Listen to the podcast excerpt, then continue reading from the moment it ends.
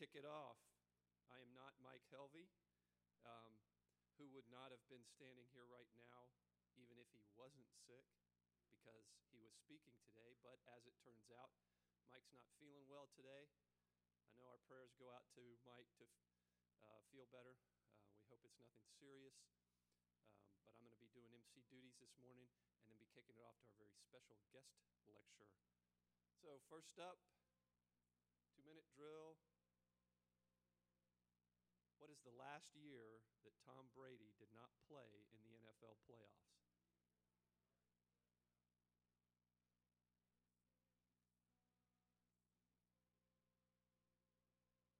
Two thousand six, two thousand eight, two thousand ten, two thousand twelve. Question number two. The 20th Amendment to the U.S. Constitution made January 20th the official inauguration day who was the first president to be inaugurated under that amendment on January 20th? Was it Woodrow Wilson, Calvin Coolidge, Franklin Roosevelt, or Dwight Eisenhower?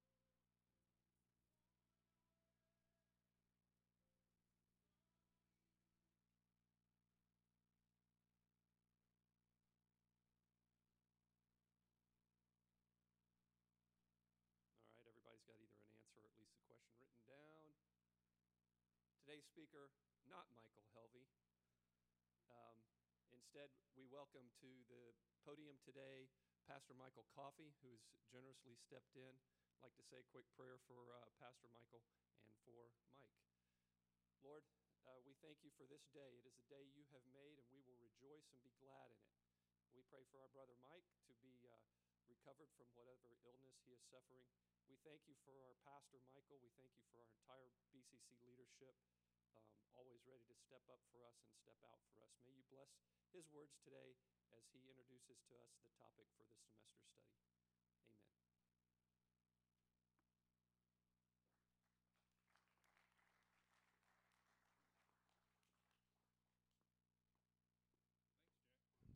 Am I on? There. Thanks, Jack. Appreciate it. Well, good morning, gentlemen. I appreciate it. Uh, do want to lift up uh, Mike in our uh, prayers. He worked hard to come and uh, teach you this morning, and got to be feeling pretty bad if he wrote to me about 3:30 in the morning saying, "Hey, could you take this?" Uh, which is fine. I read it at 4:30 uh, whenever I uh, got, got up. So you could have reason to be concerned, except that we uh, serve a God who's able to create ex nihilo, which you may see here happening again in just a few seconds, uh, creating from nothing uh, here. And uh, also, you know, he's able to take whatever you have. In my case, about 40 years of studying the the scriptures and a lot of emphasis on that in uh, the Gospels. I've told all of y'all through some sermons I did that a really transformative year of my life was slugging into the Pentagon. And all I did was read the Gospels account. I'd start with Matthew, I'd go all the way through. As soon as I finished John, I'd start back with Matthew. And that year, I wanted to emphasize uh, what it was to actually live upon this earth as Christ did, that He sent His Holy Spirit, so we could actually have a hope of living a Christian life. We have no hope apart from the Spirit living it through us.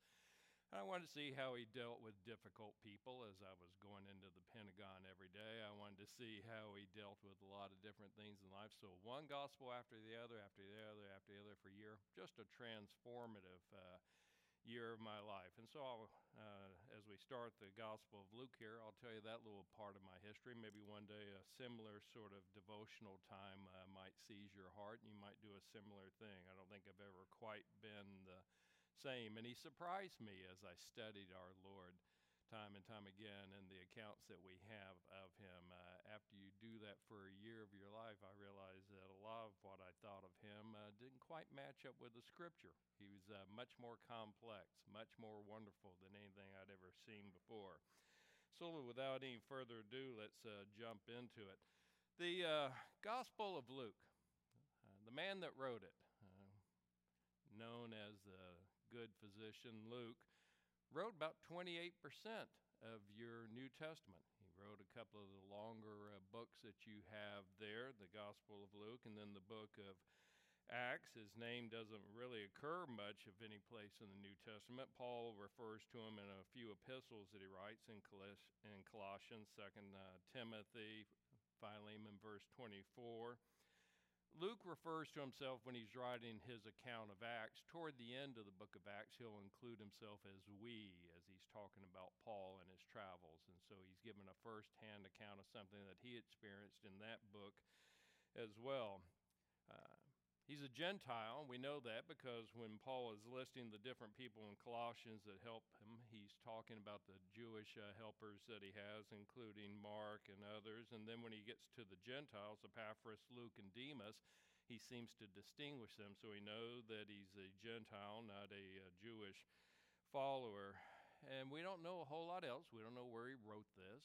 A lot of people think that he wrote it in Rome while Paul was in prison or something, but it's just pure speculation. We have no idea where he's from. Uh, we don't know when he wrote this particular gospel account. He claims in the very uh, first part of it to be a historian because he talks about, hey, most excellent Theophilus, the person he's writing this gospel to, that I looked up the facts and went back and talked to the eyewitnesses. I did some research on this, so he claims to be a historian, and good thing for us, he's an excellent historian, it seems like. He gathered up different details, the things we, very few things we know about Jesus' youth, we owe to this man. Uh, some people think that he went and uh, talked to Mary, the mother of God, got some details about what it was like uh, there, wrote it down. We have it there, and now we get to sit around with our grandkids and things like that and read the Christmas story together because of Luke and what he did. Can you imagine if you went to Sue Baker, who attends here, and spent a little while interviewing her and recording her? Tell us what Marty Baker was like as a kid growing up and all. And he seemed to have done that. Um, you know, he had access more than likely to the Gospel of Mark or even um, possibly Matthew. That's why you have some similarities here, but he expands on that. He adds some differences to it. He gives it a whole different flavor, all under the leadership of the Holy Spirit, kind of adding some nuances uh, to what maybe had already been written. When did he write it? Uh, you know, I think the best thing, uh, as people argue about when to do it, is that he wrote it um, before Nero uh, went off the deep end and started his persecution of Christians. And the reason you know that is because at the end of the book of Acts, which is a companion piece to this, Paul's still in prison, kind of awaiting his chance to make his case before the Roman authorities and stuff. You know, once Nero starts going off the deep end and the persecution of the Christians begin, Paul's not long to this world, but the book of Acts just kind of ends abruptly. And you see Paul there in prison, uh, kind of house arrest, able to have people come in and uh, visit him and stuff like that. And so there's every reason to think that, okay, must have been before uh, AD 64 when Nero, like I said, went off the deep end. That's the best estimate that I have. And I think that supports uh, the way the text is written, so I would go to that. So, why did he write it? You already had a couple of other gospels written. Why a third? Why uh, do another? He had two purposes. One, he's writing to strengthen the faith of this person that he's writing to, Theophilus. The name means lover of God. Because of that name, a lot of people think, oh, it wasn't an individual. He's writing that for Christians everywhere, to the lovers of God. No, nah, I mean, we got people in society today. We call them Christian or whatever as a name and all, so it wouldn't have been an uncommon name. He also gets pretty specific where he calls them oh excellent. So it, most people would uh, argue that okay, Theophilus is a real person, probably a Roman official, probably a believer, may have been a patron, kind of, uh, if you will, the financier behind this and any future copies that are going to be made for this to be distributed. But Luke is definitely writing to strengthen the faith of this man. So it's got that as one purpose here. The other purpose is that he's going to be presenting Christ differently than what you see in the other Gospels. And I think that's under the inspiration of the Holy Spirit, but also because of his background as a Gentile, not a Jewish uh, believer. Because what he's going to do is he's going to show in this gospel that Jesus comes to Israel, they reject him. That's good news for all Gentiles like Luke. because there's this emphasis on the fact that salvation is for everyone, not just for the Jews. And you see the way that Jesus interacts with Gentiles and others in his gospel. So when we look at uh, the fact that he wrote this, he probably wrote it for a Gentile, a Roman official, for Gentiles as it was copied and distributed after that. Um, and he, his writing kind of shows that sometimes too, you know, when he traces Jesus' genealogy or his lineage back, he takes it back to Adam, that Christ came for all men. He didn't just take it back you know, to show a Jewish line here to make sure that the pedigree is good. He takes it all the way back to Adam when he uh, shows where Christ as a man came from and his heritage on that. When he um, um, points out to different things that happened in the life of Christ, he'll name Roman officials and rulers. That's a good thing for the authenticity of the scriptures later. If I sit here and talk about the fact that I was in the fourth grade when JFK was shot, and I tell you a couple of people that were the governor of Georgia where I was going to elementary school and things like that, it adds a credibility to it that he must know what he's talking about because you're right. You can see that, uh, you know, so and so was the governor then at the time the president was shot. And so it lends a credibility. He does that. He names officials. You know that from the uh, Christmas story, though, you know, when Quirinius was governor of Syria, he decided there'd be a census. You can check that out. Was there a census? Was this guy ruling Syria at the time? So it adds a credibility to his writings the way that he does that here. But, you know, that's a very Gentile sort of thing compared to the other Gospels where that wasn't so much of an emphasis of what they wanted. The terms that he uses uh, emphasize the fact that he was a Gentile, and that he's writing to Gentiles. He doesn't use the word for uh, teacher, uh, rabbi, if you will, a Jewish term. He uses another term, which uh, indicates once again that he's writing as a Gentile to Gentiles. Um, and when you look at um, some of the things that he describes uh, when he gets to a place where Jews lived and they were doing things, he'll kind of explain why this place was important and what they were doing. You know, I grew up in the South. You don't have to explain a barbecue place to people that grow up in the South. You automatically get it. But if you're writing about Jewish stuff to Gentiles, you got to explain why. What are they doing? Why are they there? What's happening there whenever they do that? And then whenever he quotes the Old Testament, which he doesn't do as much as somebody like Matthew, he quotes from a Greek version of the Old Testament, the Septuagint. And so that's something that also would add that he's probably a Gentile writing to other Gentiles. And so let's talk about the characteristic of the book, because I only get 20 minutes here, so let's get into uh, some of that. Luke, uh, as I already made a point, has an emphasis that the gospel is for everybody. There's a universality to the gospel. It's not just for the Jewish people.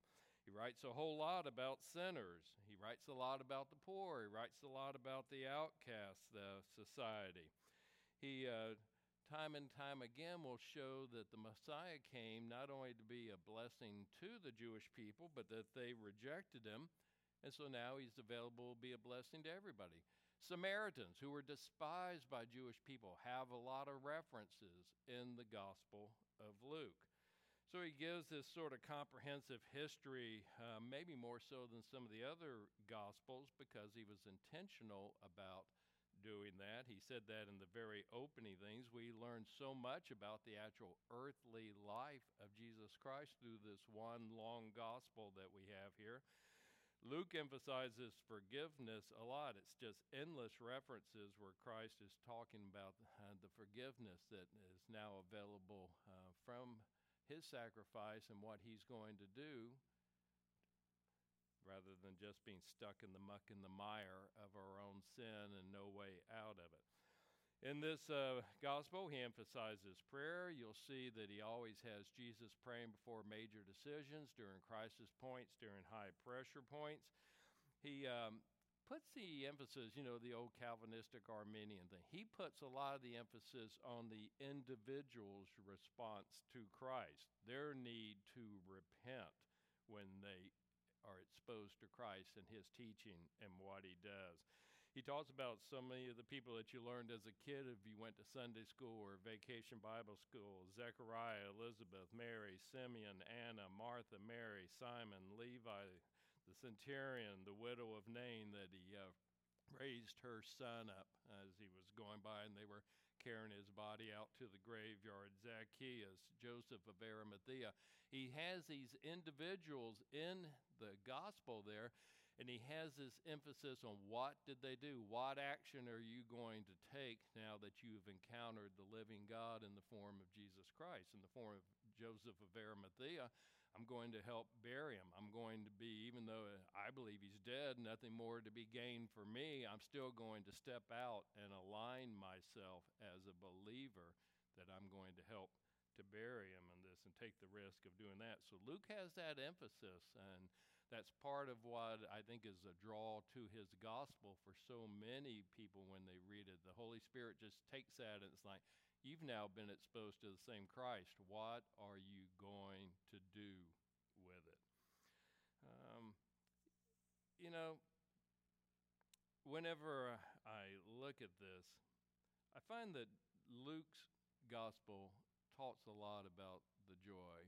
And I like that. I'm not bent that way as a person. Kind of grew up in a rough background, a rough childhood. I don't know that my go to emotion on much of anything is joy. And I find for so many of you uh, guys uh, working here in the military or in the military district or in the business world or something, you know, that if I could just take a hypodermic needle and give you an inoculation of really what the gospel is good news and the joy that comes from that good news. If I could just say, roll up the sleeve, let me just give you an inoculation of that. I think it would transform your life as it does mine when I actually slow down and let the Holy Spirit have His work inside me.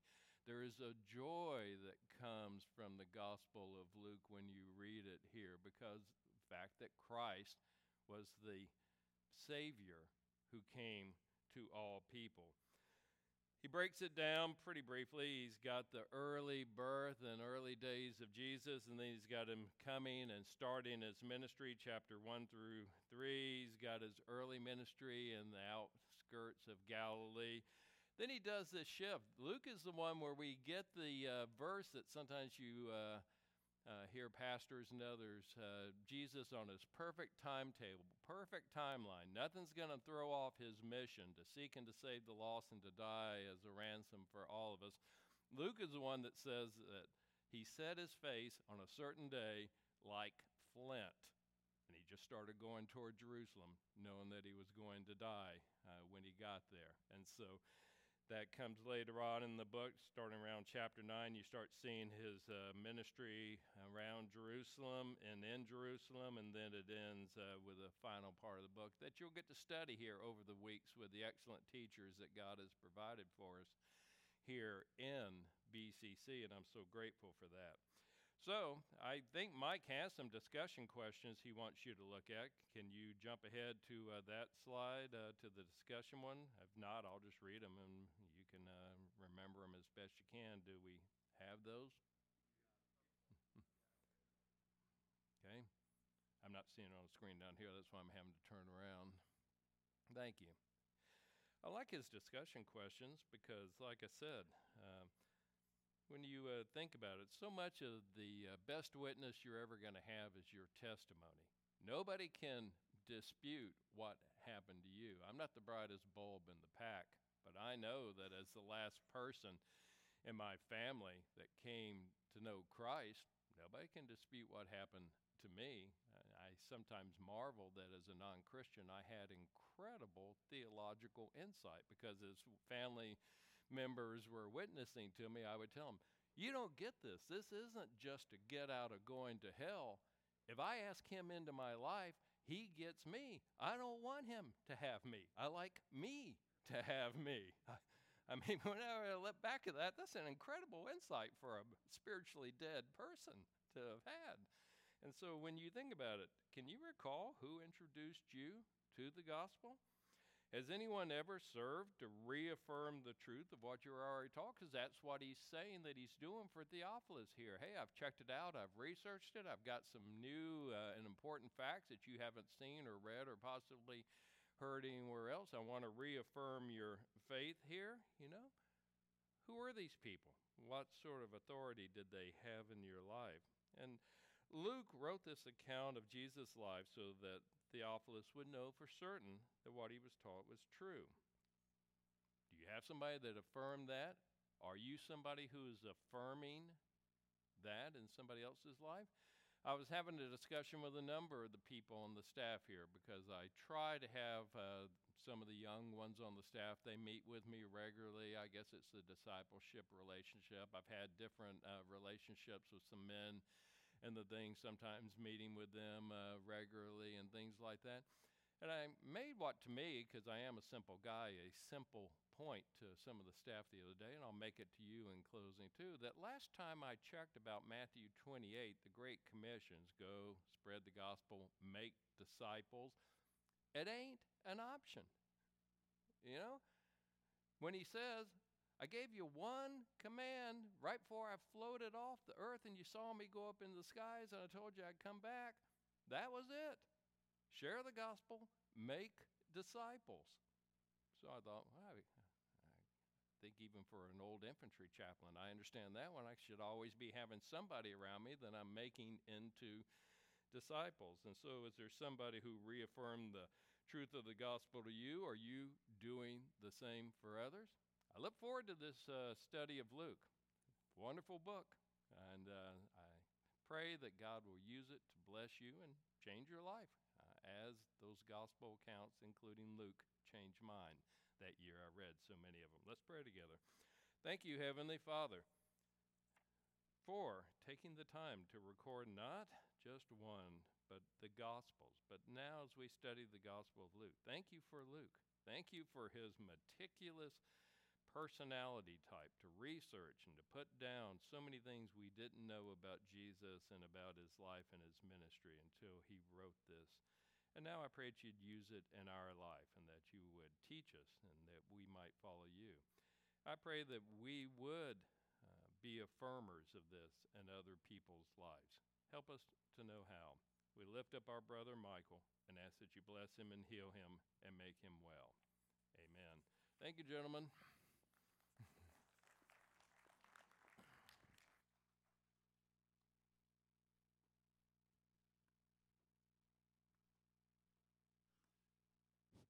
I just wanted to uh, dismiss you all to your uh, speaking areas.